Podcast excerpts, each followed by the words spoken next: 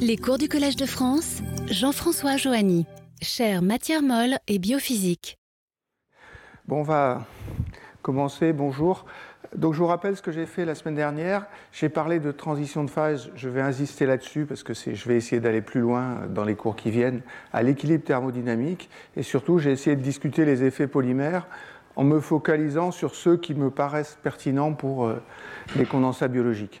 Donc ce que je veux faire dans les trois derniers cours, c'est discuter les effets hors équilibre thermodynamique des condensats biologiques. Et un point qui va me, prendre beaucoup de temps et que je vais essayer de faire assez en détail, c'est regarder ce qui se passe quand à l'intérieur du condensat, il y a une réaction chimique. Donc c'est ça que je vais faire aujourd'hui, et puis je continuerai probablement la semaine prochaine. Oui, là c'est bien. Donc j'ai appelé ça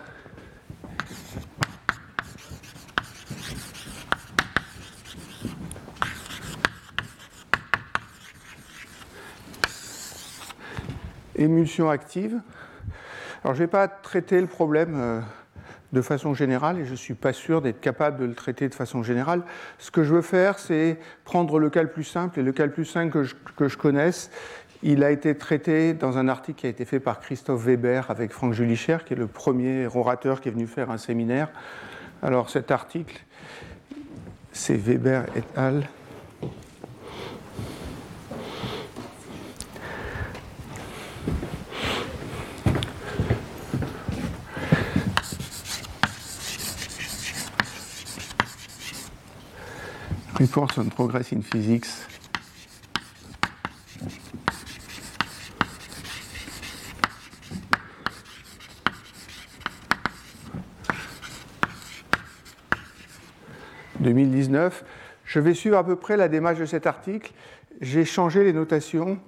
pour deux raisons. Une, c'est que je voulais être cohérent avec ce que j'ai fait la fois d'avant. Et une deuxième, c'est qu'il y a beaucoup de dérivés, de machins comme ça.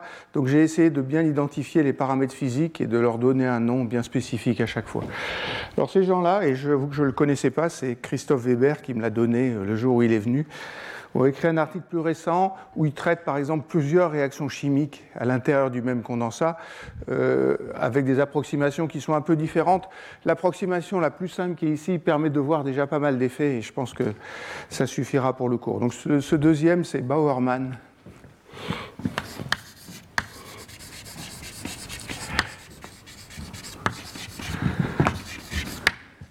Et c'est en 2021. Et ils étudient vraiment les réactions chimiques parce que le journal chez JACS, qui est le Journal of the American Chemical Society. Alors je vais commencer par aller moins loin que ce que je vous ai dit. Je vais commencer à regarder ce qui se passe quand il y a une transition de phase en présence d'une réaction chimique, mais le cas où la réaction chimique est à l'équilibre. Donc ces transitions de phase,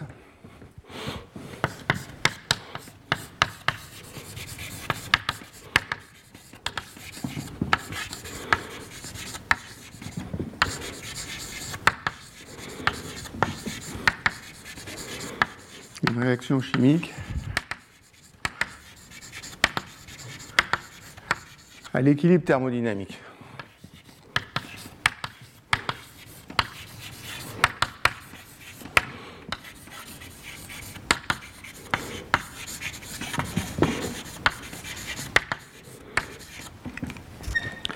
Première chose à dire, c'est que autant sur les transitions de phase, j'ai été très bref et il y a une littérature absolument gigantesque avec des livres pour l'enseignement. Quand on commence à, mettre des réactions chimiques, il y a beaucoup, beaucoup moins de choses. Puis les physiciens n'aiment pas trop ça, ils disent c'est pas propre, c'est de la chimie. Euh, ceci dit, je pense que c'est un sujet super intéressant. Euh, donc mon, mon modèle, c'est toujours un système à deux états, à deux composants, pardon. Que je vais appeler A et B, comme j'avais appelé A et B. Mais il y a une réaction chimique qui transforme A en B et B en A.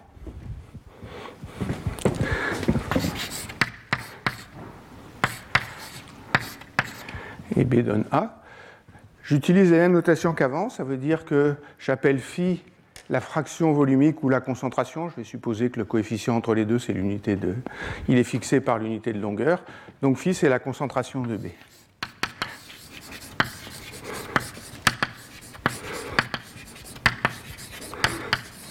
c'est à peu près ce qu'on peut faire de plus simple comme réaction chimique. J'insiste sur le fait que les résultats ne sont pas tout à fait généraux et qu'il y a des résultats un peu plus généraux dans, cet article-là. Euh, donc je vais reprendre exactement la même approche. Je pars de l'énergie libre de Flory.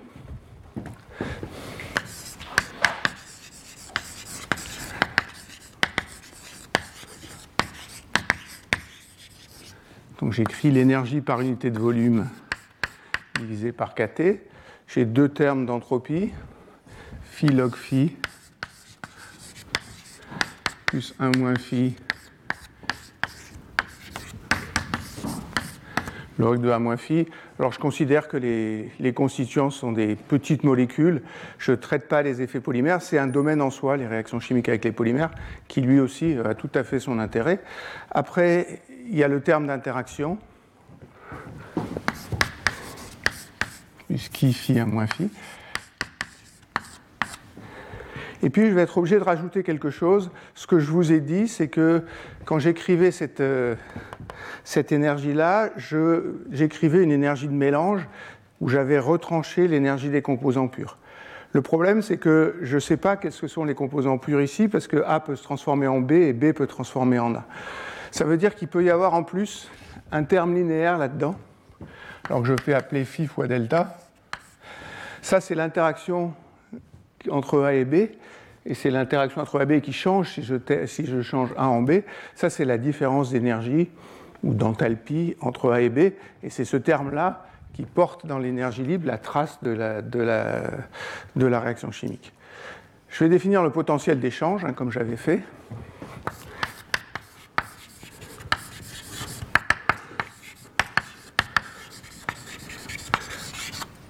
Juste pour vous montrer quelque chose. Donc c'est mu qui est égal à df sur dφ, et j'ai écrit mu sur kt. Alors il y a la, dérivée des deux termes anthropiques, ça, ça fait log de phi sur 1 moins phi.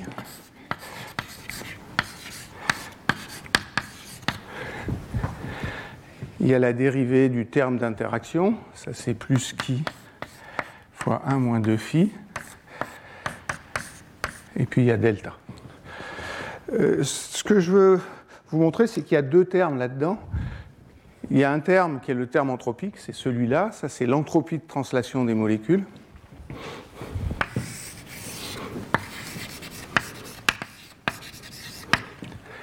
Et ça, je vais l'appeler E de phi.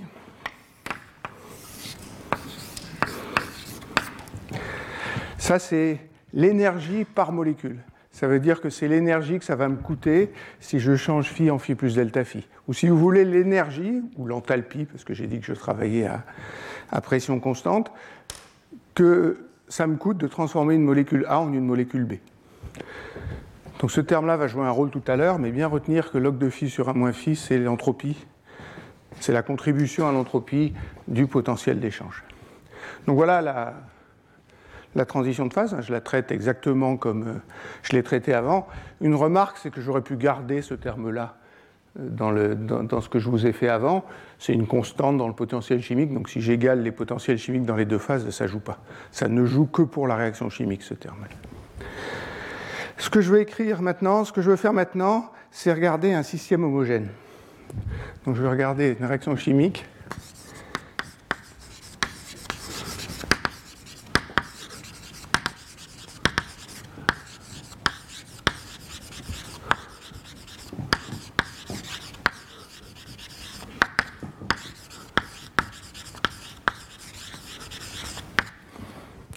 C'est-à-dire que je suppose que phi ne dépend pas du point et une constante dans l'espace. Donc c'est ainsi une solution avec une concentration une fraction volumique constante.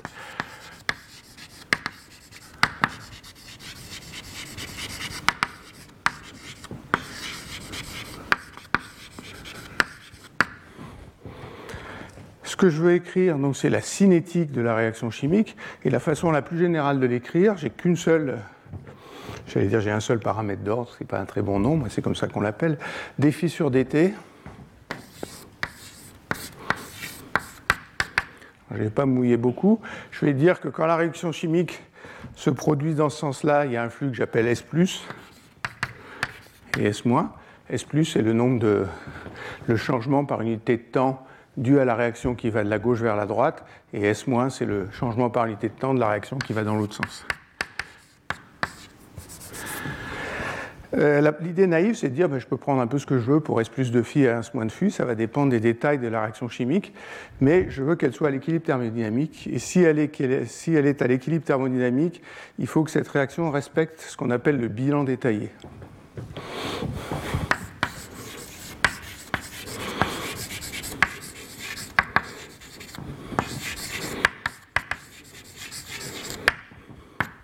Ça, c'est la condition, pour, la condition microscopique pour un système soit, qu'un système soit à l'équilibre thermodynamique.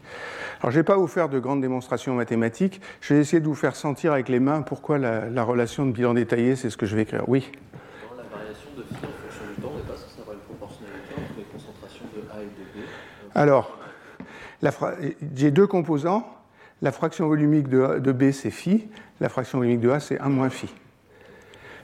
C'est les fractions volumiques la concentration, elle est telle que phi, c'est c fois le volume d'une molécule, et j'ai dit que je prenais le même, je l'ai fait égal à 1, le module des molécules. Comme ça, je n'ai pas à m'embêter. Autrement, il y aurait des petits v partout, et j'en oublierais la moitié. Donc ça, évite ça m'évite d'écrire des choses qui ne sont, pas, correctes. Alors comment je vais faire ça? Je vais supposer que je me place dans une solution où phi est fixé. Donc je fixe phi.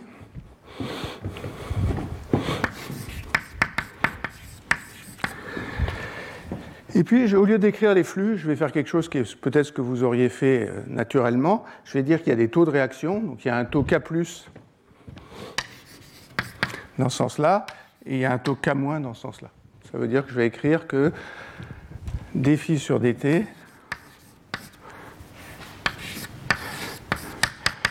c'est K fois la concentration de la fraction volumique en A, donc c'est 1 moins phi.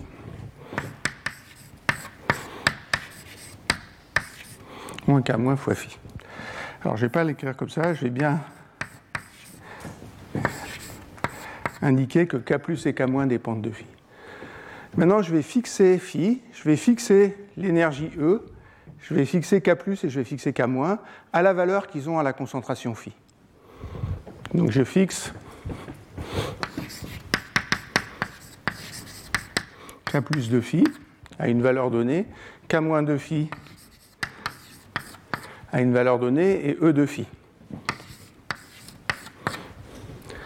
Et puis ce que je vais faire, c'est considérer des particules qui cette fois sont indépendantes et qui ont la même réaction chimique, c'est-à-dire qui se transforment de A en B sans interagir les unes avec les autres.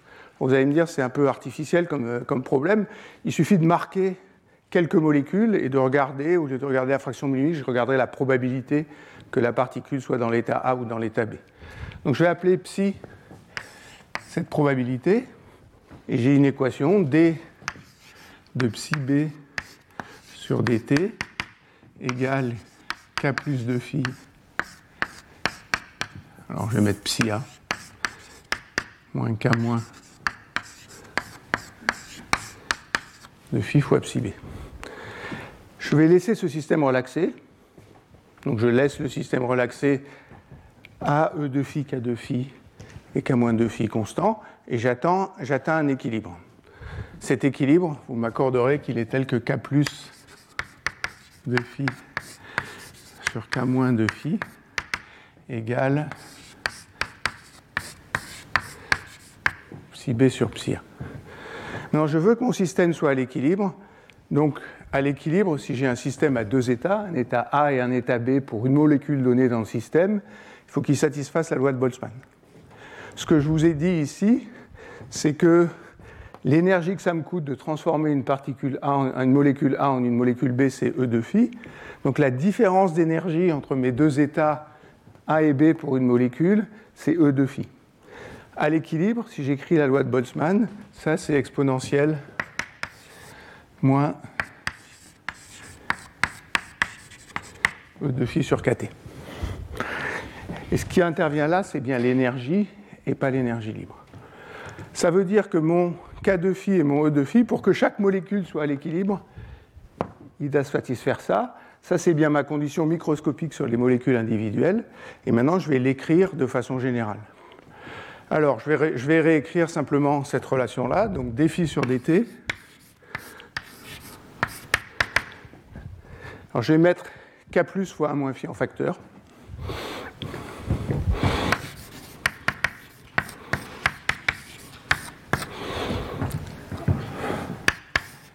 Facteur 2.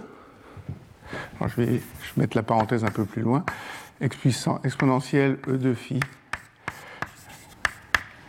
Pardon. 1. 1 plus phi moins phi sur 1 moins phi exponentielle E de phi sur kt. Et ça, je peux réexponentier, mettre ce terme-là dans l'exponentielle, et c'est pour ça que je vous l'ai écrit, ça me reconstitue le potentiel chimique qui est là. Donc ça, c'est simplement, alors je vais sortir exponentielle mu maintenant, hein. donc c'est k plus de phi 1 moins phi. Là, j'ai exponentielle mu, donc je vais avoir exponentielle moins mu sur kt moins 1. Le point qui est important, c'est que les deux coefficients de la réaction ne sont pas indépendants. À partir du moment où j'impose que mon système doit atteindre l'équilibre thermodynamique, les deux coefficients sont reliés par la loi de Boltzmann. Et sur les flux, ça c'est K+, ça c'est K-, ça veut dire que ça c'est S+, et ça c'est S-.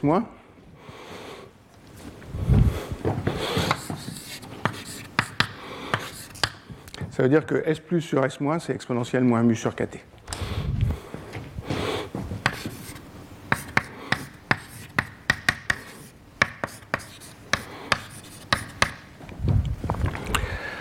Alors, ce n'est pas, écrit dans le bon sens, je vais l'écrire d'une autre façon pour ne pas traîner. Euh, alors, j'ai oublié le exponentiel mu.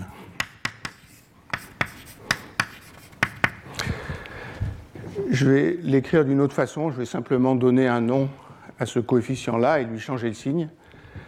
Donc je vais écrire que dφ sur dt, c'est moins lambda c, qui va être ma constante chimique, qui dépend de phi. «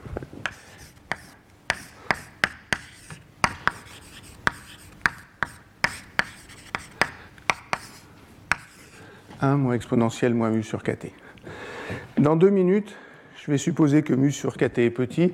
Si je linéarise ça, ça me dit que donc 1 moins exponentielle moins mu sur kt, c'est 1 moins, 1 moins, moins mu sur kt. Pardon, il faut que je mette un kt là pour, pour obtenir ce que je veux. Donc ça, c'est moins lambda c fois mu de phi. Donc ce lambda c, je peux l'écrire de façon explicite en fonction de ces coefficients-là.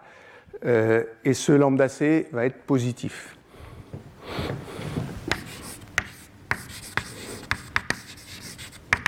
Alors on peut voir qu'il est positif parce que mes taux doivent être positifs. Il est aussi positif de façon un peu plus fondamentale parce que c'est un coefficient d'Onsager intrinsèquement et les coefficients d'Onsager diagonaux comme ça doivent être positifs. Donc il y a une raison très profonde pour laquelle ce coefficient est positif. Donc voilà la réaction chimique. Voilà le potentiel chimique du système. Ce que je veux faire maintenant, c'est regarder quels sont les états d'équilibre de ce système-là. Et alors je vais le faire en supposant que euh, la concentration phi ou la fraction volumique phi dépend du point où je me retrouve. Alors ce que je vais appeler décomposition spinodale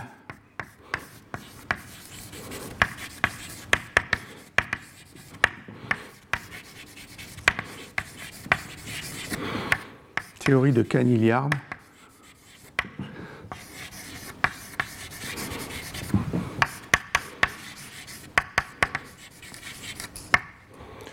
Euh, je vais faire deux commentaires. D'abord que Kahn est un de mes plus grands héros scientifiques. C'est vraiment un type pour qui j'ai une admiration sans borne, que j'ai failli rencontrer. Une fois, j'ai été dans son labo et puis il n'était pas là, j'ai fait mon séminaire.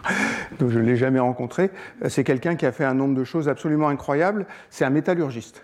Toutes les idées qu'il a eues, elles viennent de la métallurgie, et tout ce qu'il a fait sur la, la décomposition spinodale, le, mouillage, etc., euh, c'est même des idées qui viennent de la métallurgie. Donc maintenant, je veux écrire l'énergie d'un système dont la fraction volumique dépend de la position. Alors, ce n'est pas l'énergie libre, hein, c'est la même chose qu'avant. C'est l'enthalpie libre. Donc, j'ai dit que j'écrivais une enthalpie libre par unité de volume. J'ai un terme qui est F de phi. Ça, c'est ce que j'avais pour un système homogène. Et puis après, je vais écrire que ça doit dépendre aussi non seulement de phi, mais des gradients de phi. Le terme le plus simple que je peux écrire pour respecter les symétries du problème, c'est un terme en gradient phi au carré.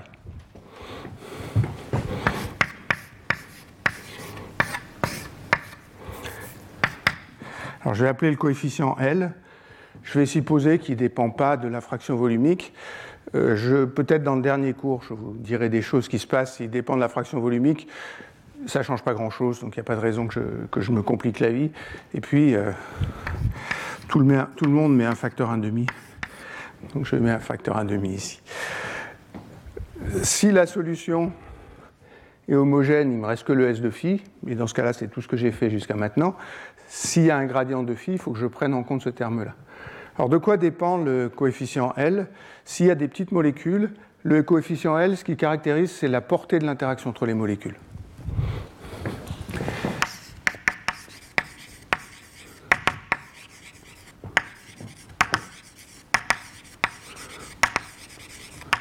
Alors, je ne vais pas le faire, mais on peut faire un modèle extrêmement simple qui exprime ce coefficient L en fonction du potentiel d'interaction entre les molécules. C'est une intégrale du potentiel d'interaction entre les molécules. Si on a affaire à un polymère,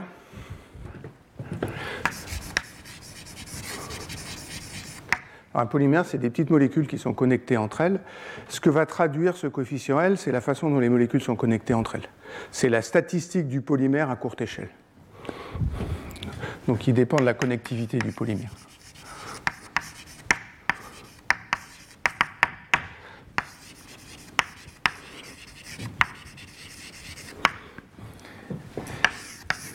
Et je vais supposer que L est positif.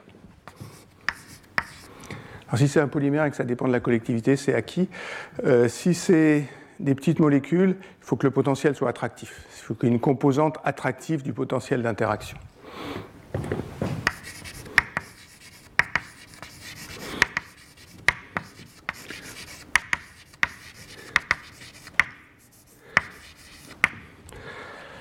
Euh, une fois que j'ai ça, il faut que je calcule la contribution au potentiel chimique qui est là, au potentiel d'échange qui est là. Donc il y a une partie simple, donc le potentiel d'échange.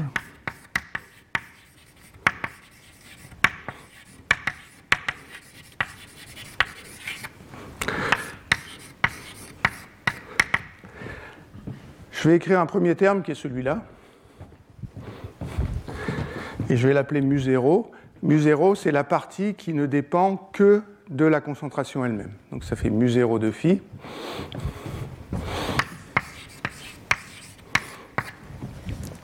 Puis il y a un terme qui vient de ce terme qui dépend de la densité. Alors j'imagine qu'il y a deux types de gens dans la salle. Il y a des types de gens pour qui c'est évident d'écrire ce que je vais écrire. Il y a des types de gens pour qui c'est pas très évident ce que je vais écrire. Je vais vous donner deux ou trois arguments euh, qui sont un peu qualitatifs. Euh, si jamais vous souhaitez le savoir, venez me voir à la fin, je vous montrerai comment on le fait, ça prend 5 ou 10 minutes et je n'ai pas trop envie de faire ces calculs sur le, sur le tableau. Il y a un moins L fois le gradient carré de phi. La bonne façon de le faire, c'est de changer phi en phi plus delta phi, de regarder ce que ça donne et d'intégrer par partie. Ça, c'est la méthode pour le faire. Un autre argument c'est que ça, ça ressemble à l'action en fonction du Lagrangien en mécanique classique. Et ça, c'est ce qu'on obtient à partir des équations de l'air Lagrange. Ça, ça s'appelle la dérivée fonctionnelle de G par rapport à phi.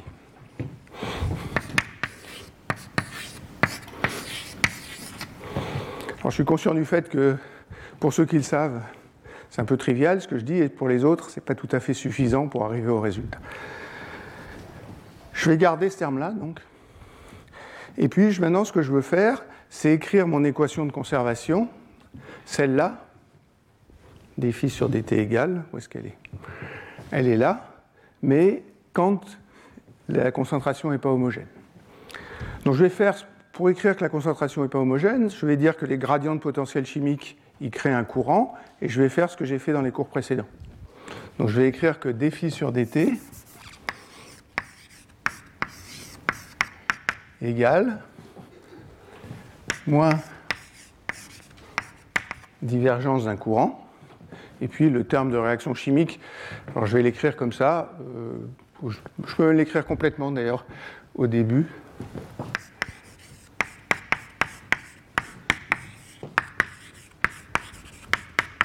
Moins mu.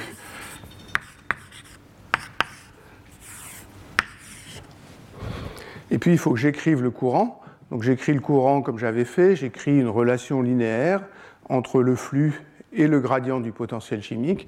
J'écris que J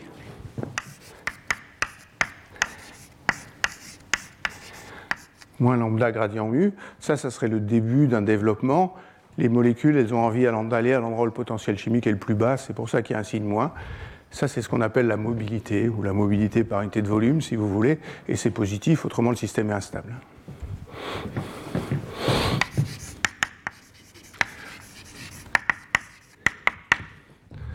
Alors je vais aussi supposer que la mobilité ne dépend pas de phi. Ce n'est pas très essentiel et en plus ça ne change absolument rien dans le calcul que je vais faire. Euh, ça va me permettre de l'écrire de façon plus compacte, mais à la fin le calcul est exactement le même.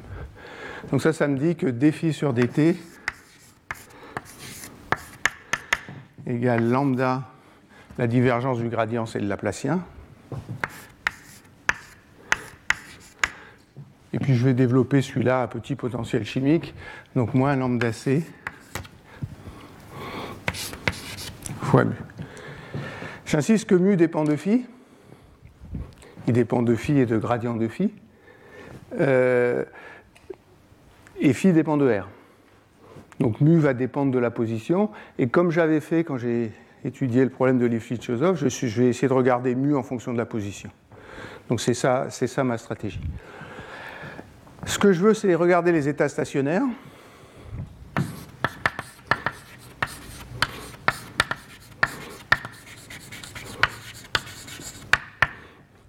Alors l'état stationnaire, c'est dφ sur dt égale 0.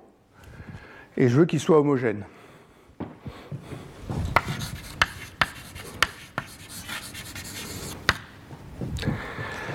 Dire que mu homogène, c'est dire que phi est constant. Euh, si phi est constant, mu est constant. Donc le Laplacien de mu, c'est 0. Donc il ne me reste que ce terme-là. Comme celui-là est 0, ce terme-là est aussi 0. Donc il faut que 1 soit égal à exponentielle moins mu sur kt, donc il faut que mu soit égal à 0.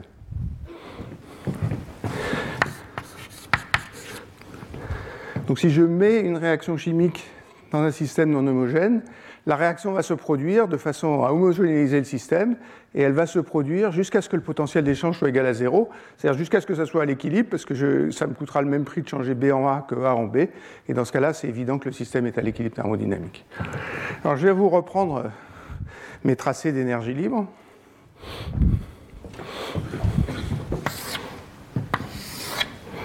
Donc mon énergie libre, elle était comme ça. Hein.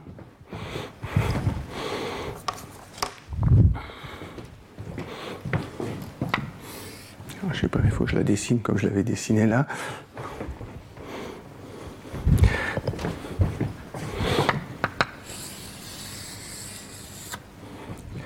Elle était comme ça. Je vous rappelle que je trouvais les deux phases à l'équilibre quand il n'y a pas de réaction chimique en traçant la construction de la double tangente.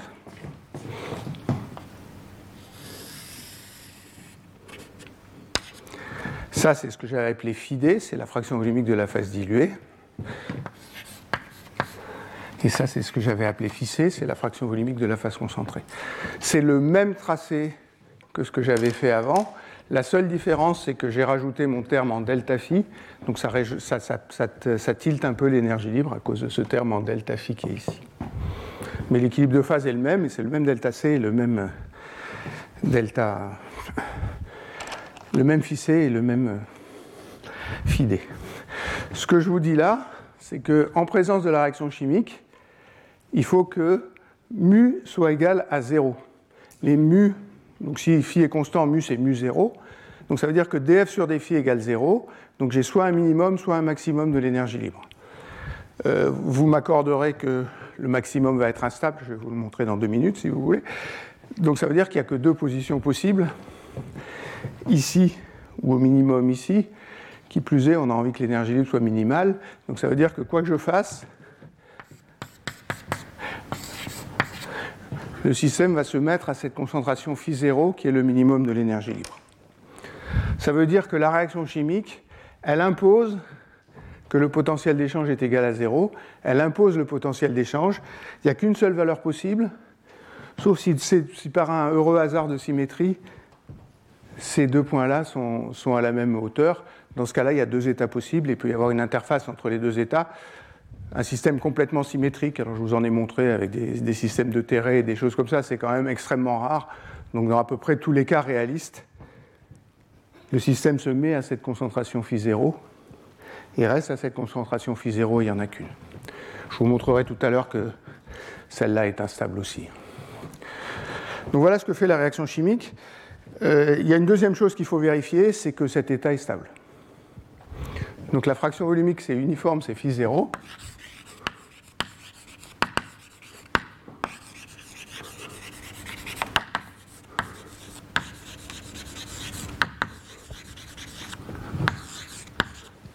Donc maintenant, je vais écrire que phi de R, c'est phi 0 plus quelque chose de petit, donc phi égale phi 0 plus delta phi.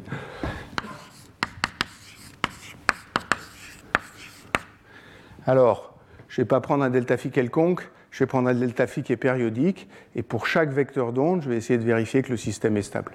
Donc je vais écrire que delta phi, c'est delta phi de t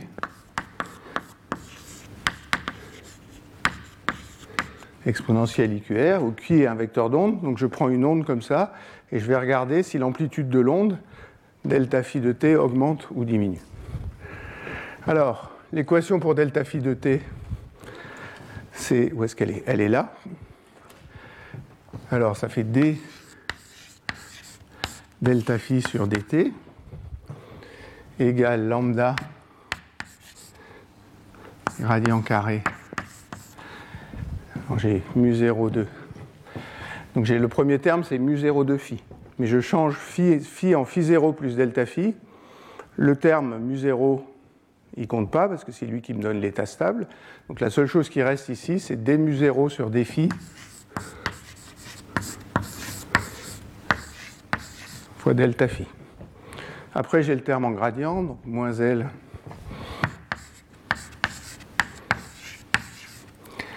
gradient carré delta phi. Ça, c'est le terme qui vient du courant. Puis il y a un terme qui vient de la réaction chimique, donc moins lambda c fois mu. Donc mu, il y a mu 0. Pareil, ce qui compte, c'est la petite variation de mu 0 quand je fais une variation delta phi. Donc d mu 0 sur dt.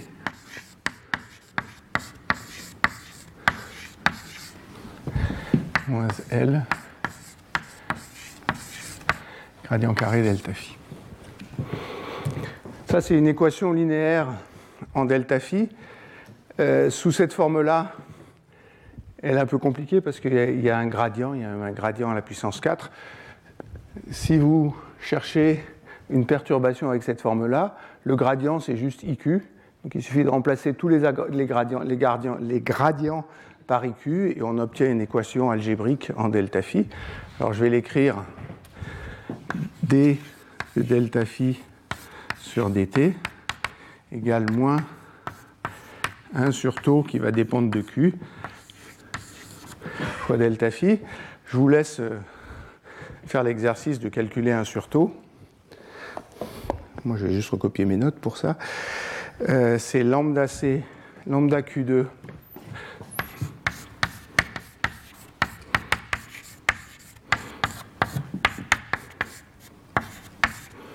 plus lambda CL, je crois. Non, lambda Q2 plus lambda C.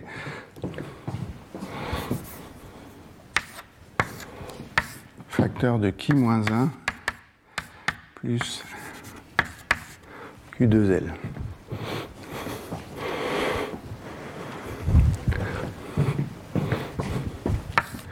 Si je l'écris comme ça, taux c'est un temps de relaxation. Donc si le temps de relaxation est positif, la perturbation relaxe vers zéro. Si le temps de relaxation est négatif, la perturbation croît et le système est instable. Alors ça, c'est le mécanisme de la décomposition spinodale. Hein. c'est ça le travail de Kahn. Kahn, quand il a étudié des systèmes où il n'y avait pas de réaction chimique, il a utilisé exactement cette équation-là sans le terme de réaction chimique, c'est-à-dire sans celui-là, et il a regardé pour quel vecteur d'onde d de delta sur dt augmente et est positif et donc croît avec le temps. Si on regarde ce qui se passe, c'est lambda fois Q2. Ça c'est positif, ça c'est positif. Ça c'est positif. Qui moins 1, qu'est-ce que c'est? C'est d de mu 0 sur d phi pour phi égale phi 0. Euh, on pourrait lui donner un nom, hein, c'est une espèce de compressibilité osmotique. Maintenant, si vous regardez mon dessin, mu, mu 0 c'est df sur d phi, donc d mu 0 sur d phi, c'est la dérivée seconde, et au minimum, elle est positive. Si je me plaçais au maximum, elle serait négative, donc le maximum peut être instable, le minimum il est toujours stable parce que qui moins 1 est positif. Donc ça veut dire que la réaction chimique, elle impose le système d'aller au minimum de l'énergie libre, et le minimum de l'énergie libre est stable, donc il n'y a pas de transition de phase.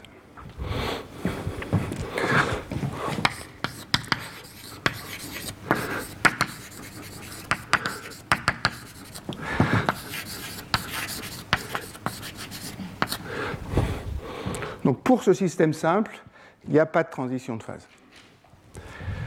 Alors je vais faire quand même plusieurs remarques. La première, c'est que le résultat n'est pas général.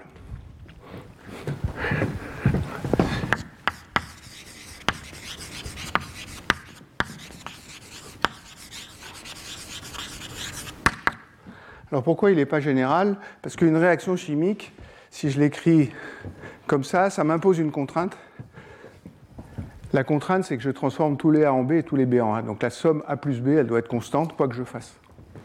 Si j'ai un système à plus de composants que 2, il peut y avoir moins de contraintes que de variables. Et s'il y a moins de contraintes que de variables, il va rester une transition de phase.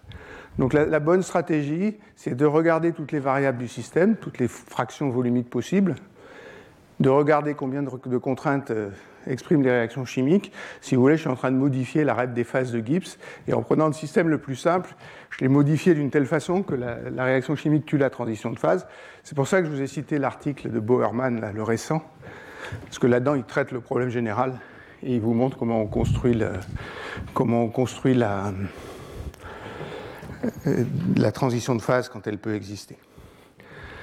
Euh, il y a le cas où il y a deux minima à l'énergie libre. Alors vous, vous, pourriez me dire, euh, il pourrait y avoir une partie du système qui est dans cet état-là et une partie du système qui est dans cet état-là. Je peux tracer ça, je peux tracer phi en fonction de R. Je pourrais imaginer qu'il y a un,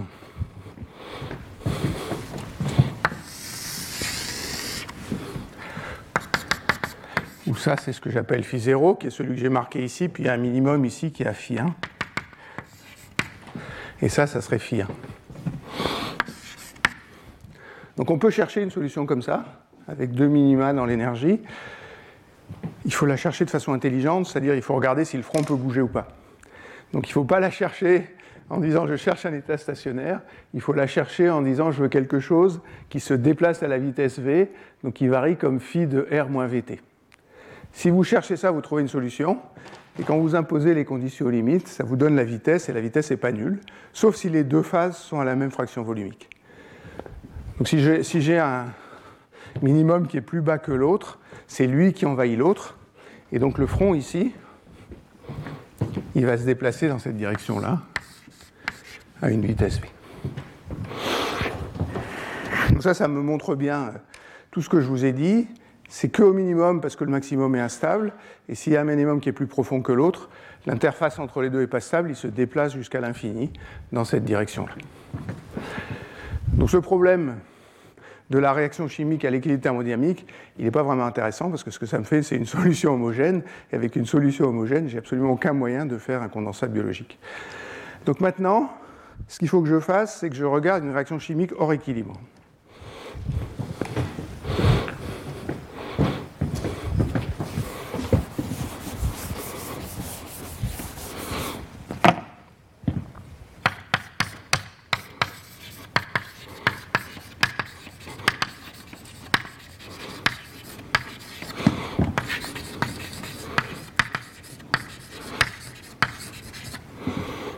Met une réaction chimique hors équilibre Moi, je le sais parce qu'on a appris ça ensemble avec Hervé Turlier. On a essayé plein de trucs et à la fin, on trouvait toujours l'équilibre.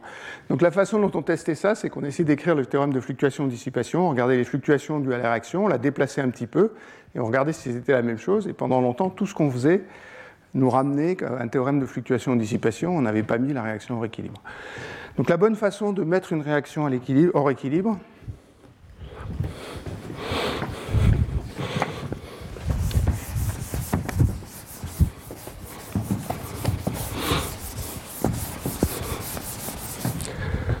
je, vais supposer que je vais de A à B.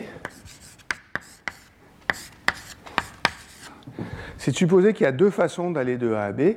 La première, c'est d'y aller directement, sans intervention extérieure. Et la deuxième, c'est d'avoir un, carburant qui contribue à la réaction chimique. J'ai une deuxième voie que je vais écrire A plus T. Alors pourquoi je les appelle T et D? Parce que dans les systèmes biologiques, le carburant, c'est l'ATP. Et l'ATP est hydrolysé en ADP. Et il y a une, partie passive de la réaction chimique et juste la transformation directe, et il y a une partie active qui implique l'ATP. Alors, il faut que ça soit un vrai carburant. Et la façon dont je vais le traiter, c'est que je vais le traiter comme les biologistes traitent l'ATP. Ça veut dire que je vais supposer que par rapport à un solvant, qui serait le mélange AB, le potentiel chimique de T et de D sont fixes. Donc je suppose que j'ai des réservoirs de molécules T et de molécules D, et que partout je suis en contact avec ces réservoirs. C'est un peu formel. Alors après, quand on discute avec les biologistes, il y a des machines qui, produisent ATP dans la cellule. il n'y en a pas partout, mais ça diffuse relativement vite, donc ce n'est pas une très mauvaise approximation. Donc j'ai des réservoirs de T et de D.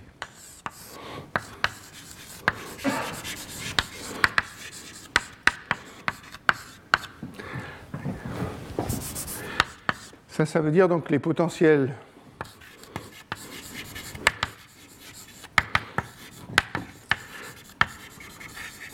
d'échange muté et mudé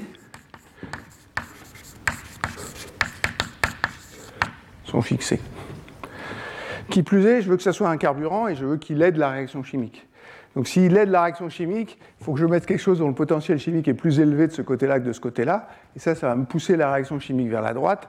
Si je le fais dans l'autre sens, ça va aider, la, ça va aider la, réaction chimique à aller à l'envers et j'aurai rien gagné. Donc je veux que muté soit plus grand que mudé.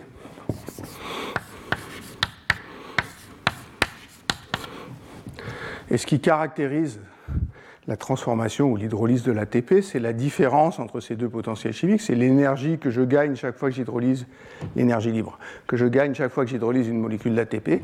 Ça, c'est delta muté, delta mu, je vais l'appeler delta muté,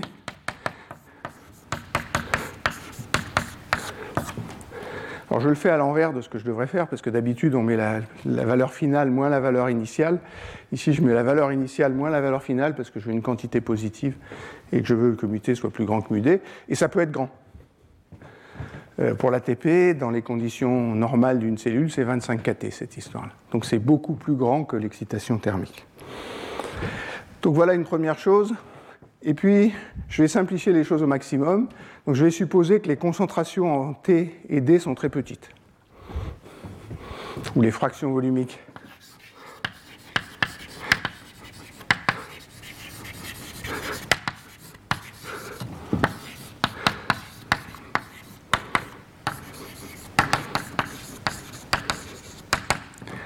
Ça, ça veut dire que j'ai très peu de T, très peu de D, et je vais supposer qu'ils n'interagissent pas avec A et B.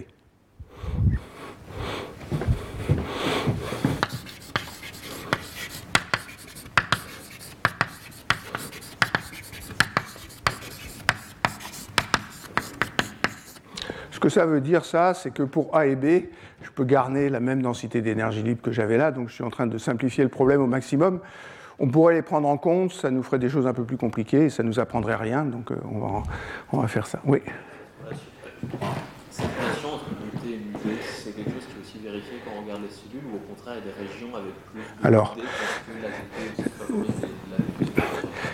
ça, c'est une question que j'ai posée à plein plein de biologistes. Alors, je ne sais pas s'il y en a, ils vont peut-être me crever les yeux, mais euh, la première réponse est oui. Puis après, la, deuxième question, c'est oui, mais alors il y a les, ATP synthase qui produisent de l'ATP à tel endroit dans la cellule, et si on est à côté de cette machine-là, il y en aura forcément plus. Et ils répondent bien évidemment. Donc ça veut dire que la, concentration en ATP, elle n'est peut-être pas complètement homogène, elle fluctue un peu, mais ce n'est pas un effet dramatique. Ça diffuse très vite, hein, c'est une petite molécule. Pas tout à fait aussi petite que l'eau, mais ça diffuse très très vite. Je choque personne en disant ça. Euh, donc voilà ce que je veux faire. Je veux prendre en compte ces deux réactions. 1 et 2.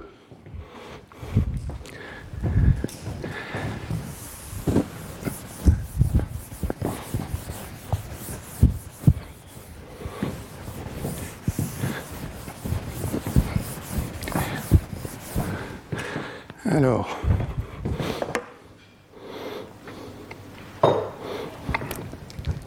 Donc je vais écrire les mêmes, je vais me placer d'abord dans un système homogène et je vais écrire les mêmes relations que ce que j'ai écrit quand il y avait une seule relation. Donc je vais écrire qu'ici il y a un facteur S1+, qui, un flux S1+, qui va dans cette direction. Ici un flux S1-, ici un flux S2-, ici un flux S2+. Vous m'accorderez que cette relation, elle était à l'équilibre thermodynamique, elle reste à l'équilibre thermodynamique. Ça veut dire que S1 sur S1 c'est exponentiel moins mu sur kt.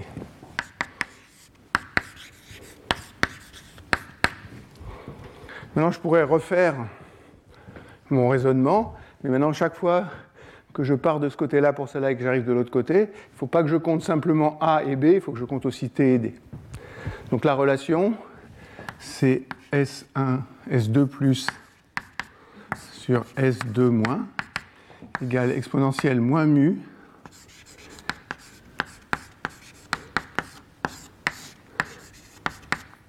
moins delta muté sur kt. Ce moins-là, je l'ai introduit moi parce que j'ai insisté pour mettre des valeurs positives. Vous allez me dire que j'aurais pu mettre, j'aurais pu laisser une valeur négative, j'aime mieux le faire comme ça.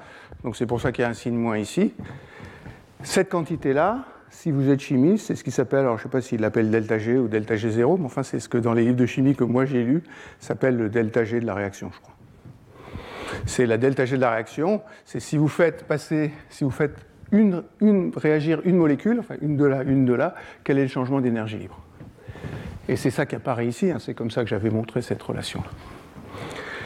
Donc maintenant, je vais regarder le, le bilan détaillé, c'est ça qui va me dire si le système est à l'équilibre thermodynamique.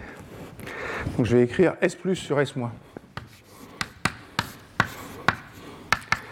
Ça c'est S1 plus plus S2 plus sur S1 moins plus S2 moins. Alors ça, ça fait S1 moins exponentielle moins mu sur KT plus S1 moins, plus S2 moins, exponentielle moins,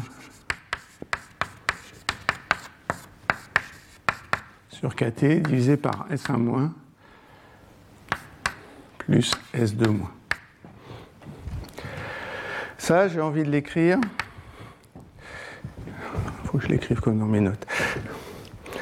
Exponentielle moins mu sur KT, en facteur ici.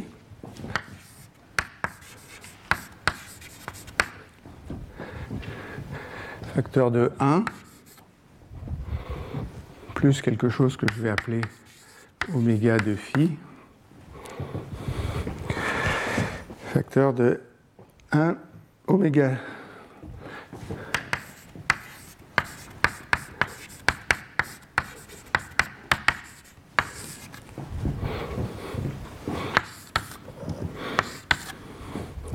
si je me place vis-à-vis du point de vue des molécules A et B, si je ne regarde pas les molécules T et D, si c'était une réaction chimique à l'équilibre, à cause du bilan détaillé, ça devrait être exponentielle moins mu sur kt, comme je vous l'ai montré tout à l'heure, et c'est tout. Et vous voyez que là, j'ai exponentielle moins mu sur kt, facteur de 1 plus quelque chose. Alors le quelque chose qui est là, c'est S1 moins oméga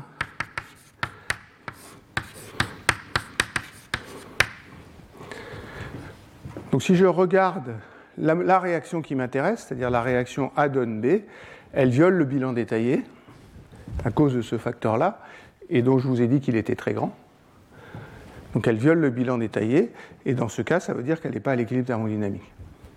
Et ce que, font, ce que fait l'ATP, c'est en gros qu'il pompe des molécules vers la droite. C'est ça qu'il aide à faire. Il force la réaction à aller vers la droite et il diminue, il, augmente l'importance du flux vers la droite par rapport au flux vers la gauche. Pourquoi est-ce qu'il faut supposer que les fractions volumiques de T. Pourquoi est-ce que Pourquoi faut-il supposer que les fractions volumiques de T et D sont faibles? Parce qu'autrement, il faudrait que je prenne en compte les interactions entre T et A, T et B et des choses comme ça. C'est ça que je n'ai pas envie de prendre en compte. Dans la cellule, c'est vrai. Hein. Alors l'ADP, c'est ridicule, c'est 10 6 molaires. L'ATP, c'est 10 3 molaires, qui n'est pas forcément petit, mais. Et mon but, c'est d'essayer de faire quelque chose de simple. Mais la, raison profonde, c'est que je ne veux pas qu'ils interviennent dans les interactions. Donc maintenant, c'est ça que je veux, que je veux utiliser. Donc je vais faire exactement la même chose que tout à l'heure. Donc je vais écrire défi sur dt.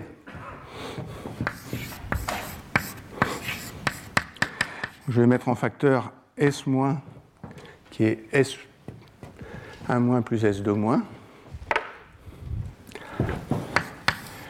Facteur de E puissance moins mu sur KT, euh, pardon, S- moins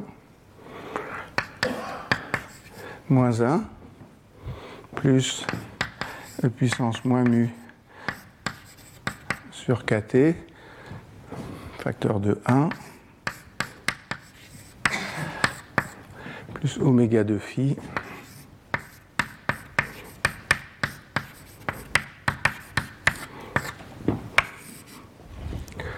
Je, vais, faire comme tout à l'heure, hein, je, vais, euh, je vais. Euh, je vais développer à mu petit, et puis je vais changer les notations pour arriver à, pour arriver à quelque chose de simple. Donc j'aurai quelque chose qui sera moins lambda c de phi mu. Ça, c'est ce que j'avais pour la, pour la relation à l'équilibre. Et puis, je vais écrire le deuxième terme, plus kt lambda bar c. Ça, c'est le terme en équilibre. Exponentielle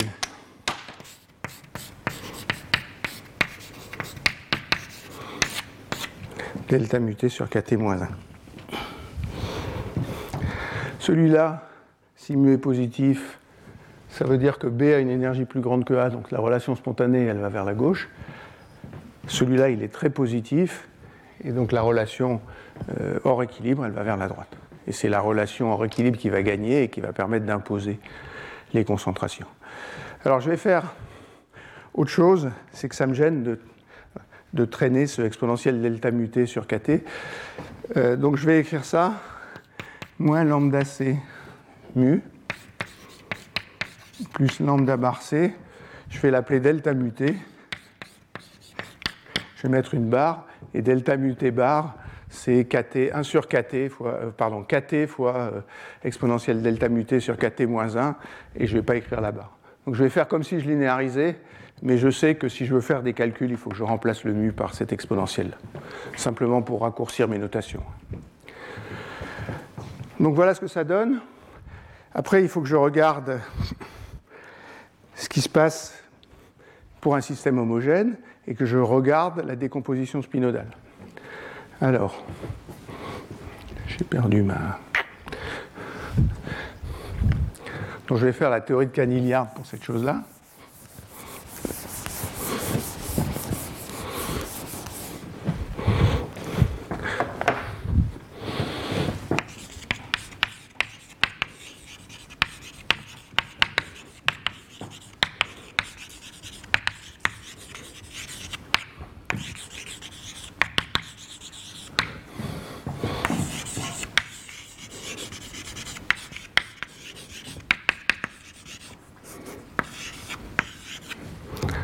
J'ai deux contributions. J'ai la contribution de la réaction chimique, et puis j'ai la contribution de ce que j'ai envie d'appeler la diffusion, hein, qui est le courant qui est proportionnel au gradient du potentiel chimique. Donc je vais écrire que dphi sur dt égale moins lambda. Alors je vais l'écrire une fois proprement. C'est moins gradient lambda gradient. Euh, je vais supposer que lambda est constant. Comme je disais, ça ne va, pas me, faire d'approximation dramatique, ça, va me simplifier la vie, et donc je ne perds aucun effet physique en faisant ça, croyez-moi. Euh, et puis après, il y a les termes qui viennent de là. Là-dedans, il y a encore des gradients. Hein. Je ne sais pas si c'est encore écrit quelque chose, quelque part, mais il y a celui-là. Donc il y a moins lambda. Est-ce que c'est moins lambda bar C, L, gradient carré phi. Donc ça, c'est les termes où il y a des gradients. Puis après, il y a tout un tas de termes où il n'y a pas de gradient que je vais appeler S de phi. Ou S de phi, c'est moins lambda C mu 0 de phi plus lambda bar c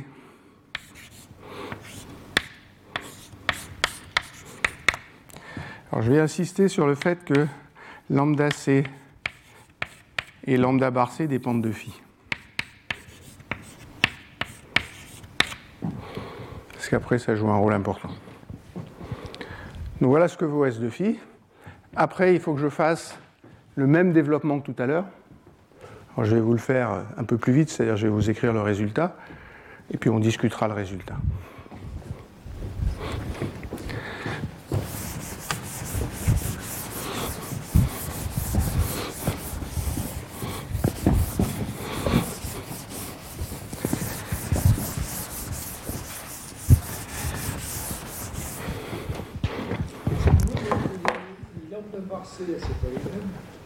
Alors le lambda bar, euh, euh, pardon, c'est lambda C, pas lambda bar C. Il faut que je fasse attention aux signes, c'est ça que tu es en train de me dire. Je vais être flemmard, je vais regarder dans mes notes. Euh,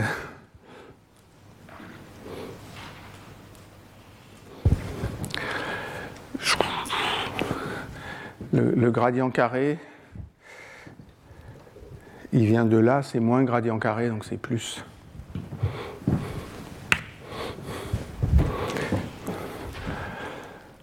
OK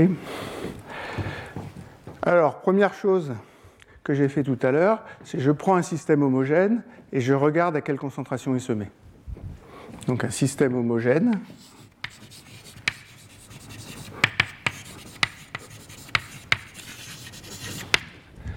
Système homogène, tous ces termes en gradient sont égaux à 0. Donc le système homogène, il se met à l'endroit où S de phi est égal à 0.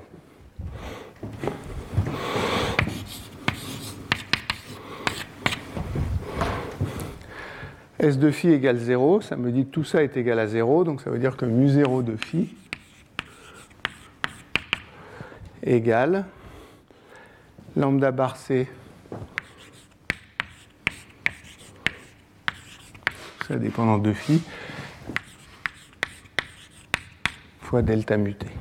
Donc on a le même résultat que tout à l'heure, mais la réaction chimique n'impose pas un potentiel chimique nul, elle impose un potentiel chimique qui est proportionnel à delta muté. Donc en ajoutant de l'activité, j'ai changé le potentiel chimique de la réaction chimique. Maintenant, il dépend de phi. Et ça, ça va permettre d'avoir un équilibre de phase. Donc après, il faut euh, faire la linéarisation que j'ai faite tout à l'heure. Je ne vais pas la faire, je vous laisse ça à faire en exercice. Hein. Je vous écris juste le résultat. Donc j'écris d que d, donc j'écris que phi égale, je vais appeler phi 0 cette valeur-là, plus delta phi, et j'ai d de delta phi de q et de t sur dt égale moins 1 sur tout q, delta phi. Je calcule à nouveau le temps de relaxation. Il faut prendre cette équation-là et remplacer tous les gradients par Q2 et on obtient le temps de relaxation. Alors le temps de relaxation, je vais écrire le taux parce que c'est 1 sur taux.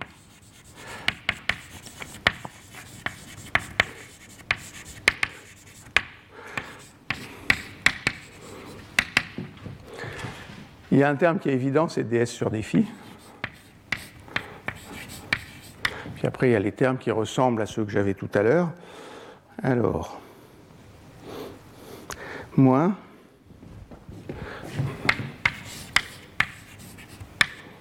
Q2 facteur de LLC plus qui moins 1 lambda.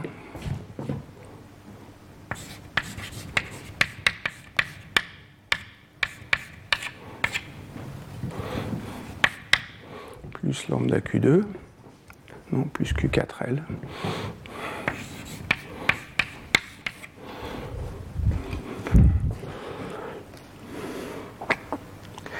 Voilà. Donc voilà ce que me donne le temps de relaxation pour ce problème-là. Euh, donc il faut que je regarde maintenant les endroits où c'est instable.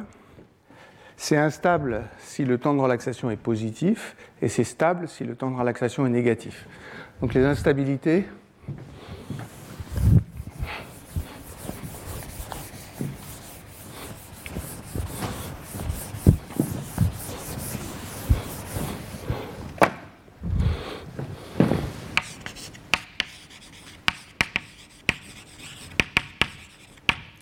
c'est taux de Q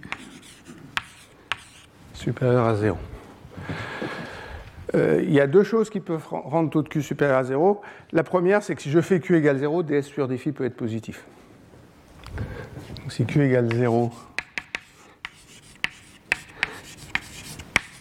ça c'est une instabilité macroscopique du système. Et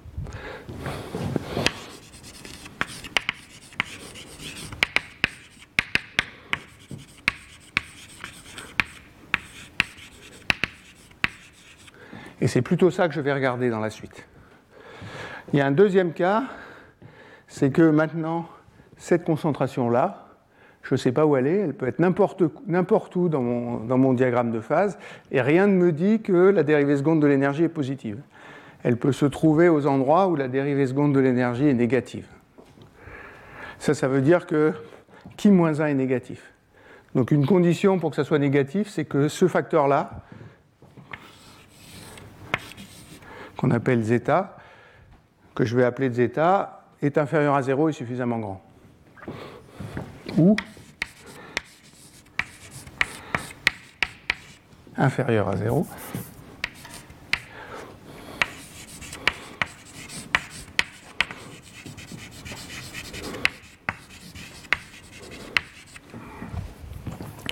C'est un cas intéressant parce que le, la valeur taux sera le, plus, taux sera le plus négatif, va arriver à Q fini dans ce cas-là. Ce n'est pas discuté dans les articles que j'ai vus, et j'avoue que je ne me suis pas euh, attaché à faire cette discussion-là. Ce qu'ils disent, c'est que ça va faire ce qu'on appelle des mésophases.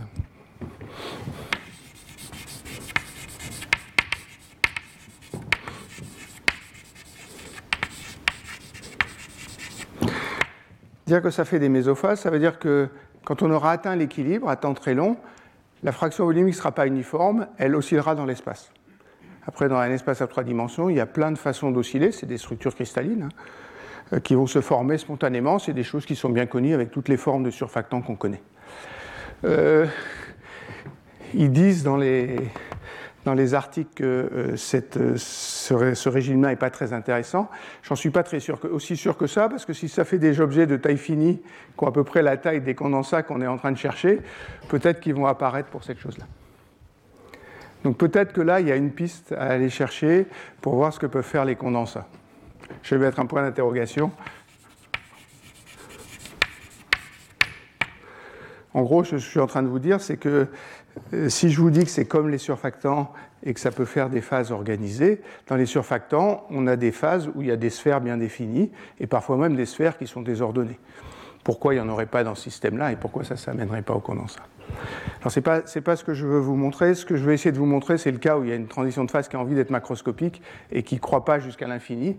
Et ça, ça, appartient, ça, ça apparaît quand ds sur dφ est plus grand que 0.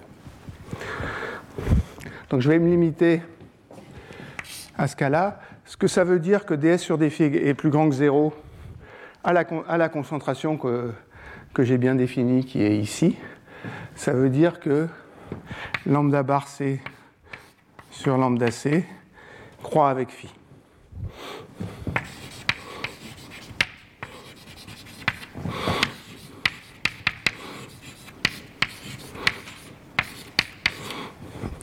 Il suffit de faire l'algèbre et, on arrive facilement à ça. Il y a quelque chose de bien plus concret que, qu'on peut regarder, c'est si ds sur dφ est plus grand que 0, ça veut dire que s de phi augmente avec phi, et donc plus, plus phi augmente, plus le flux va augmenter, et donc ça veut dire que la réaction est autocatalytique.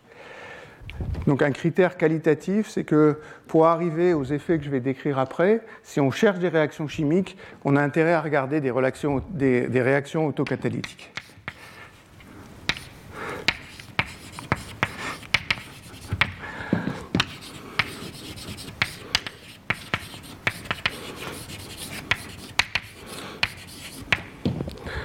Alors, je vais, vous montrer déjà quelque chose qui résume tout ça. Euh, non, j'ai fait des bêtises.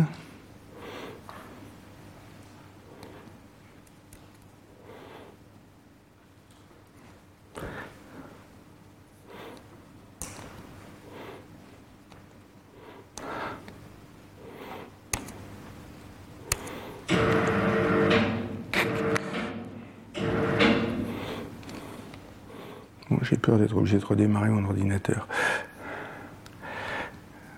Excusez-moi, je suis obligé de redémarrer mon ordinateur qui s'est bêtement mis en. Voilà, donc ce que je veux vous montrer, d'abord, c'est ce que je vais appeler la relation de dispersion, c'est-à-dire la variation de 1 sur tau q avec, euh, euh, avec q dans tous les cas que j'ai discutés et même ceux que je n'ai pas discutés. Puis après, je vous montrerai des simulations numériques de la décomposition spinodale dans ces systèmes-là. Oui. Entre ce et les écoutes, là ici on a une forme de matière active, j'imagine. Alors, c'est pour ça que j'appelle ça des émulsions actives, parce que là j'ai une réaction chimique qui est maintenue hors équilibre. Ce qui fait que le système est hors équilibre, je l'ai dit peut-être un peu vite, c'est le fait que j'ai dit que l'ATP et l'ADP étaient, étaient en contact avec ces réservoirs, et ces réservoirs ne respectent pas l'égalité du potentiel chimique de l'ATP et de l'ADP. Donc je force à la main quelque chose qui n'est pas équilibre, c'est la réaction chimique qui n'est pas à l'équilibre. Le temps de relaxation, ça n'a rien à voir avec, c'est pas lié à des écoulements de, à des mouvements de, des différents molécules. Alors, c'est juste de la relaxation alors, sauf que tout est couplé. Là, j'ai écrit. Donc, ce que je vais essayer de te montrer après, c'est quels sont les flux dans ce système-là si j'essaye de regarder une goutte. C'est à ça que je veux arriver. Alors, il ne se passe rien.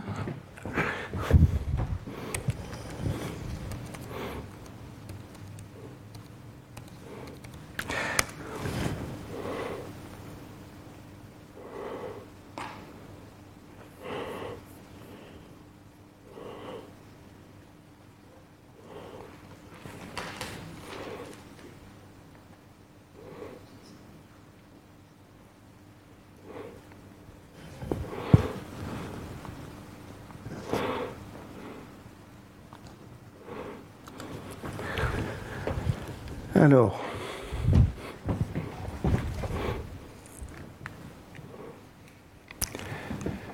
ça c'est l'énergie libre en fonction de la fraction volumique. Si il n'y a pas de réaction chimique, on a équilibre entre ces deux phases-là. S'il y a une réaction chimique à l'équilibre, on va au minimum de l'énergie qui est là. Et puis s'il y a une réaction chimique hors équilibre, on va à une autre concentration qui est fixée par le potentiel chimique actif que j'ai mis au milieu. S'il n'y a pas de réaction chimique, comme j'ai supposé que je suis, que je suis au voisinage du minimum, la courbure est tournée vers le haut, le système est stable, et donc quel que soit le vecteur d'onde, le taux de relaxation est négatif. Le taux de relaxation oméga, c'est moins 1 sur tout Q.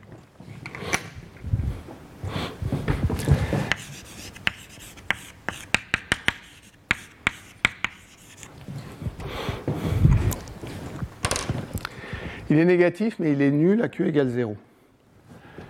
Maintenant, si je rajoute une réaction chimique qui satisfait le bilan détaillé, je tombe sur la courbe bleue, c'est encore plus stable. Cette fois, à Q égale 0, c'est stable. Et puis le taux, de relaxation est toujours négatif, donc les, fluctuations relaxent plus. Maintenant, si je brise le bilan détaillé, à condition que je ne sois pas dans cette euh, situation-là qu'ils ont exclu euh, à la main à un moment. Quand S' qui est ds sur dφ est inférieur à 0, c'est encore plus stable. Et quand S' est positif, il y a toute une région de vecteurs d'onde ici qui est instable. Ça veut dire que le système va se séparer en deux phases. Alors, ce qui montre aussi dans cet article et que peut-être va vous éclairer un peu plus, c'est qu'est-ce qui se passe si je fais une trempe du système? Donc je regarde ce que les gens appellent la décomposition spinodale, ou je regarde si le système fait de la décomposition spinodale. Donc ça, c'est ce qui se passe quand il n'y a pas de réaction chimique. Si vous faites une trempe, vous allez créer des fluctuations ici, et puis ça, c'est le potentiel chimique, mais les fluctuations vont relaxer parce qu'on fait la trempe dans la région métastable, donc à la région extérieure à la spinodale. Alors, ce qu'ils appellent P, c'est ce que j'appelle A je fais la même trempe, mais cette fois avec une réaction chimique qui transforme A en B et B en A. Là, le système relaxe encore plus et il relaxe à Q égale 0. Donc le potentiel chimique dans ce cas-là va relaxer vers 0. Ici, il relaxe vers le potentiel chimique de la concentration moyenne. Ça, c'est ce qui se passe. Alors, ils appellent ça du fuel et des, détritus.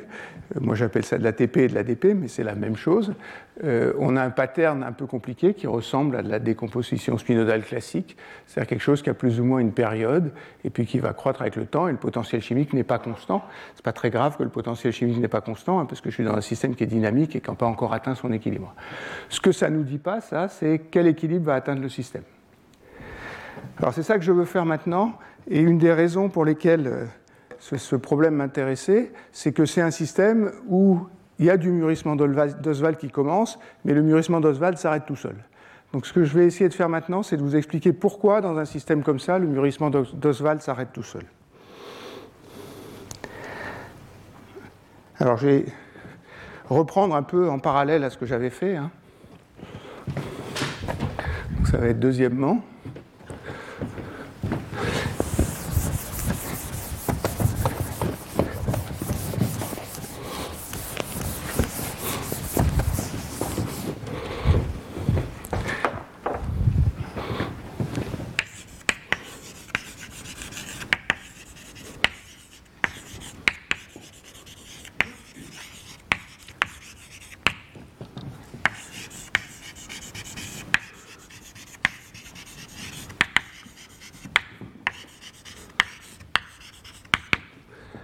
Croissance d'une goutte dans un milieu infini. Donc je vais reprendre le, problème que j'avais pris, supposer que j'ai une concentration qui est uniforme, je fais apparaître une goutte de phase dense là-dedans, et puis je regarde si la goutte croît ou décroît. Je vous rappelle que pour un système où il n'y a pas de réaction chimique, si elle est trop petite, elle décroît et elle disparaît, et si elle est grosse, elle prend le, il y a un flux vers la goutte qui fait croître la goutte. Donc il y a un phénomène d'évaporation et de condensation sur les grosses gouttes. Alors je vais me placer dans une limite très très simple, je vais retracer mon, mon dessin avec les.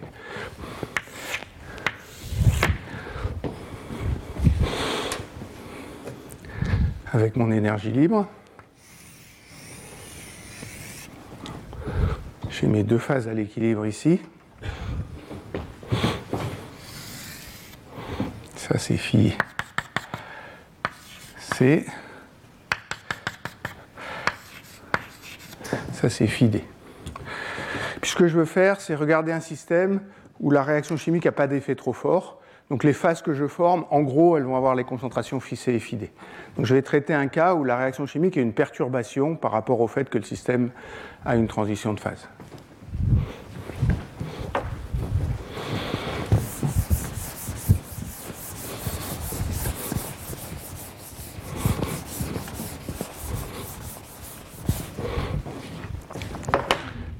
Je vais regarder la limite.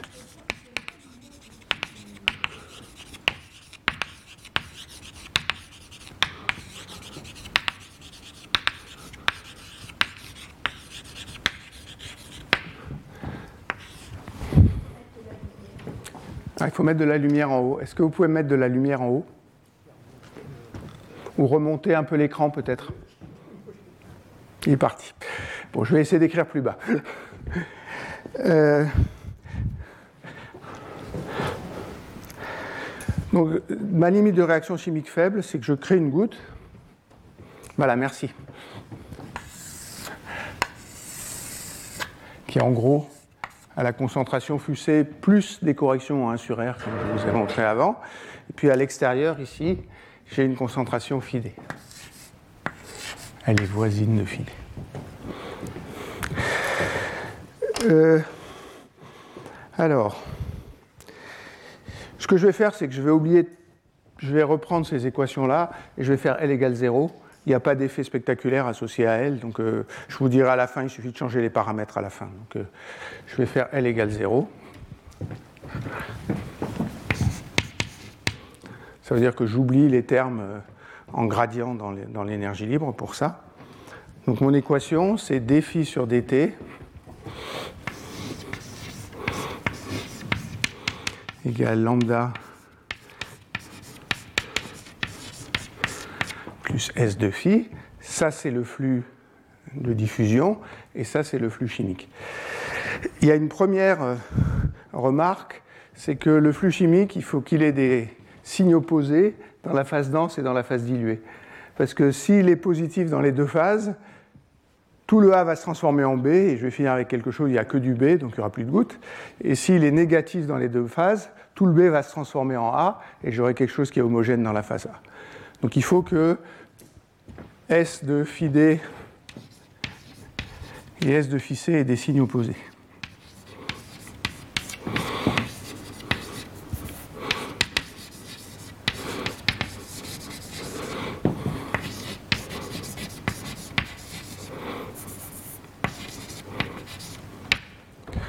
Et ce que je vais choisir, c'est le cas où S à l'extérieur de la goutte est positif et à l'intérieur de la goutte est négatif. Donc ici, S de phi est supérieur à 0 et ici, S de phi C est inférieur à 0.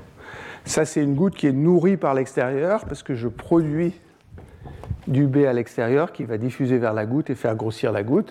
Et puis je le détruis à l'intérieur. Et l'espoir, c'est d'arriver à un état stationnaire avec ça. Euh, c'est le seul cas qui marche. C'est-à-dire dans tous les autres cas, je ne vais pas vous les traiter, mais on n'arrive pas à un état stationnaire. Je vous montrerai ça à la fin. Alors, j'ai quelque chose qui résume un peu qualitativement ce qu'on veut faire. Donc j'ai une goutte ici de phase dense, qui est plus ou moins la concentration fissée. À l'intérieur de la goutte, mu B est grand parce qu'il y a beaucoup de B, donc B se transforme en P.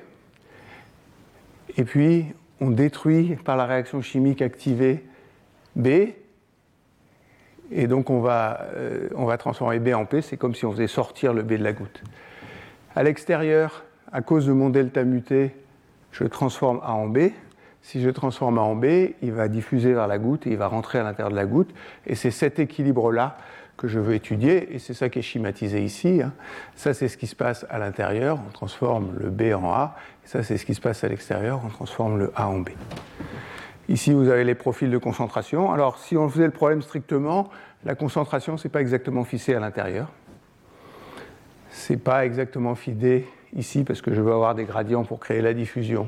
Donc, elle va avoir cette forme-là, il, va, y avoir un flux de diffusion comme ça.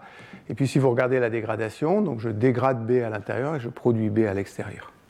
Donc l'effet nouveau, c'est que j'ai les contributions que j'avais, j'ai un flux de diffusion parce que euh, la concentration décroît ici, donc le potentiel chimique décroît, et ça, ça va me créer un flux vers la goutte. Celui-là, il existe toujours. J'ai une sursaturation, et j'y reviens euh, très vite à la, à la sursaturation, mais je crée B à l'extérieur, je détruis B à l'intérieur, donc il va y avoir des contributions au rayon de la goutte qui sont dues aux réactions chimiques. Et donc ce que je veux faire, c'est rajouter ces contributions dans l'équation que j'avais de Lifshitz-Yosov et voir à quoi on arrive. Donc c'est ça la stratégie. Je vais éteindre ça, je crois qu'il y a... Non, je vais garder ça, d'accord. Euh,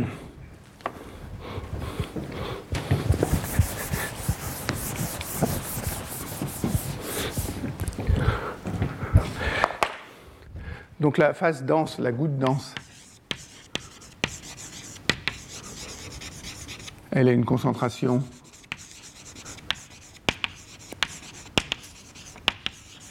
fissée.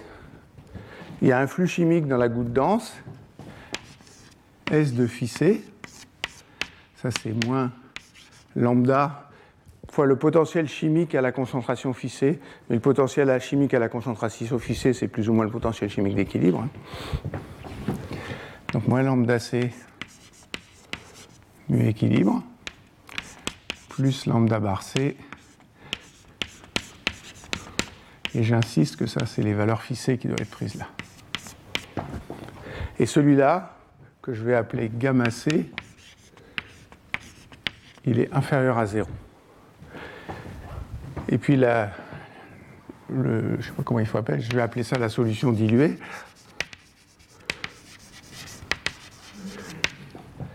Donc j'ai un S de phi D qui est moins lambda C, moins lambda C de phi D équilibre, plus lambda bar C de phi D.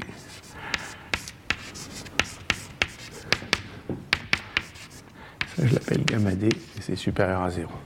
Donc je produis B, il va dans la goutte et ça fait grossir la goutte. Alors, Qu'est-ce qui se passe à l'infini? Si je suis très loin de la goutte,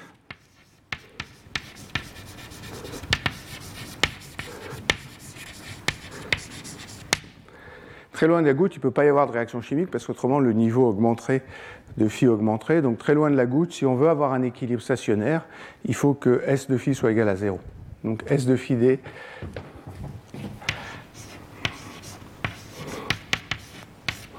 égale 0 je vais l'appeler phi S, parce que ce n'est pas forcément à la concentration phi D que, que la concentration est nulle. Et ça, il faut que je regarde le résultat qui est là. Ça me dit que mu de phi S, mu S,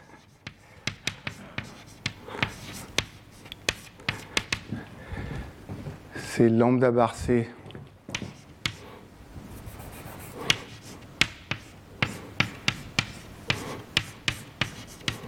lambda C, delta muté. Ça, ça me fixe la concentration loin de la goutte. Fixer la concentration loin de la goutte, c'est fixer ce que j'appelais la sursaturation. Donc la sursaturation, cette fois, elle n'est pas imposée par la trempe que j'ai faite. Si j'atteins l'équilibre, la sursaturation, elle doit être égale à la concentration dont j'ai besoin pour assurer que le potentiel chimique fasse que S de phi soit égal à 0. Donc voilà ce qui se passe très loin de la goutte. Alors ce qui m'intéresse, c'est la sursaturation.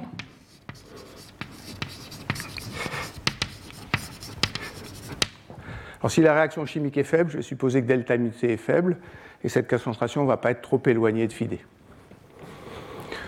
euh, la sursaturation, c'est mu S moins mu équilibre.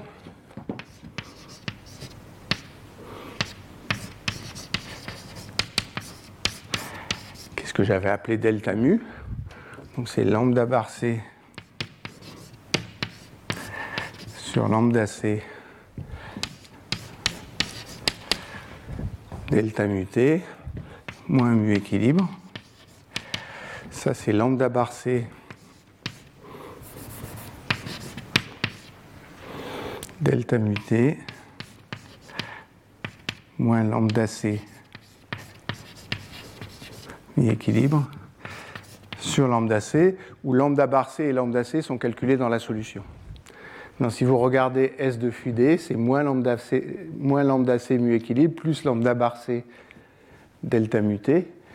Donc ça, c'est juste S de phi D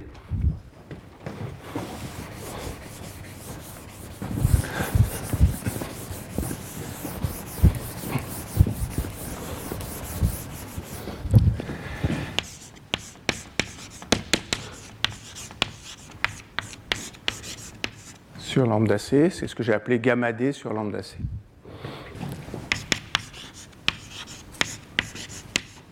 Il faut bien que gamma D soit positif parce que je veux une sursaturation.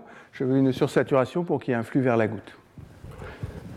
Donc je produis le B à l'extérieur et ce que m'impose la production de B, c'est la sursaturation très très loin de la goutte. Donc ça c'est l'effet de la réaction à l'intérieur. Maintenant je peux regarder la réaction à l'extérieur. Je peux regarder la réaction à l'intérieur.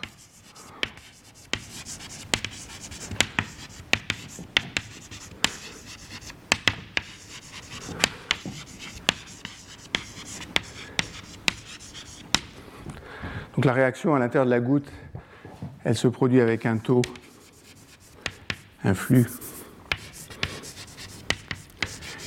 gamma c qui est inférieur à 0. Que je veux faire, c'est la remplacer par un courant effectif. Comment est-ce que j'avais introduit le courant? J'avais calculé d de NB sur dt, qui était le nombre de molécules B à l'intérieur de la goutte, puis j'avais divisé par 1 sur 4 pi R2, et ça c'était moins J. Donc si je veux remplacer cet effet-là par un courant effectif, il faut que je remplace, que j'ai un courant de, de réaction ici et que je calcule dNB sur dt par la dégradation à l'intérieur de la goutte. Alors la dégradation,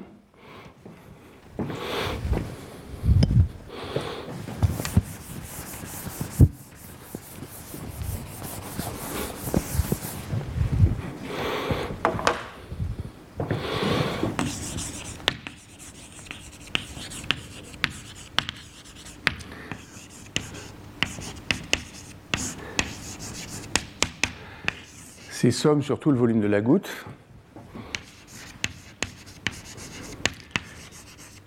dr de gamma. Si j'oublie les variations de densité à l'intérieur de la goutte, ça c'est gamma c 4 tiers de PR3. Maintenant, si je remplace ça là-dedans, ça, c'est dNB sur dt. Il faut que je divise par 1 sur 4 pi R2 et ça va me donner le, le courant de réaction, le courant équivalent de réaction.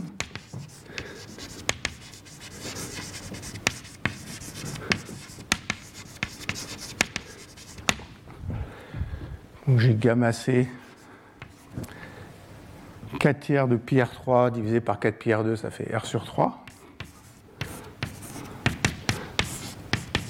Égale moins J réaction. Donc maintenant, j'ai deux courants sur la goutte. J'ai un courant qui est dû à la réaction à l'intérieur, j'ai le courant de diffusion, et puis je connais la sursaturation à l'infini qui est créée par la production de, B. Donc je vais reprendre mon équation de Lifshitz-Yosov.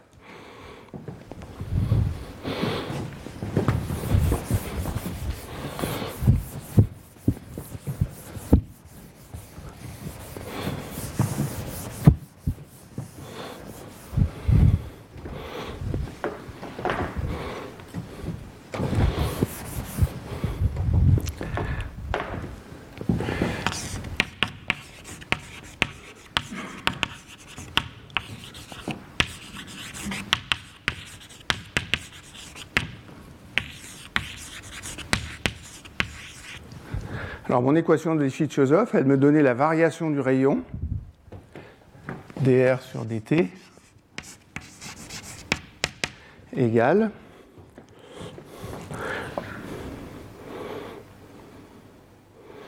moins j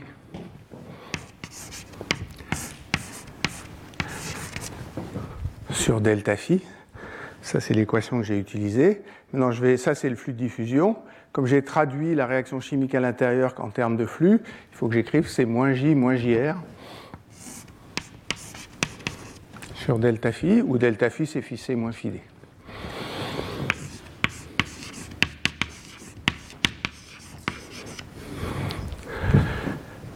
ça, ça va me donner une équation pour la variation du rayon de la goutte en fonction du temps, dr sur dt.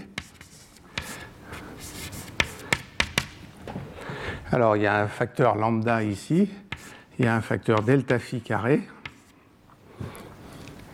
puis il y a 1 sur R. J'avais delta mu, delta phi,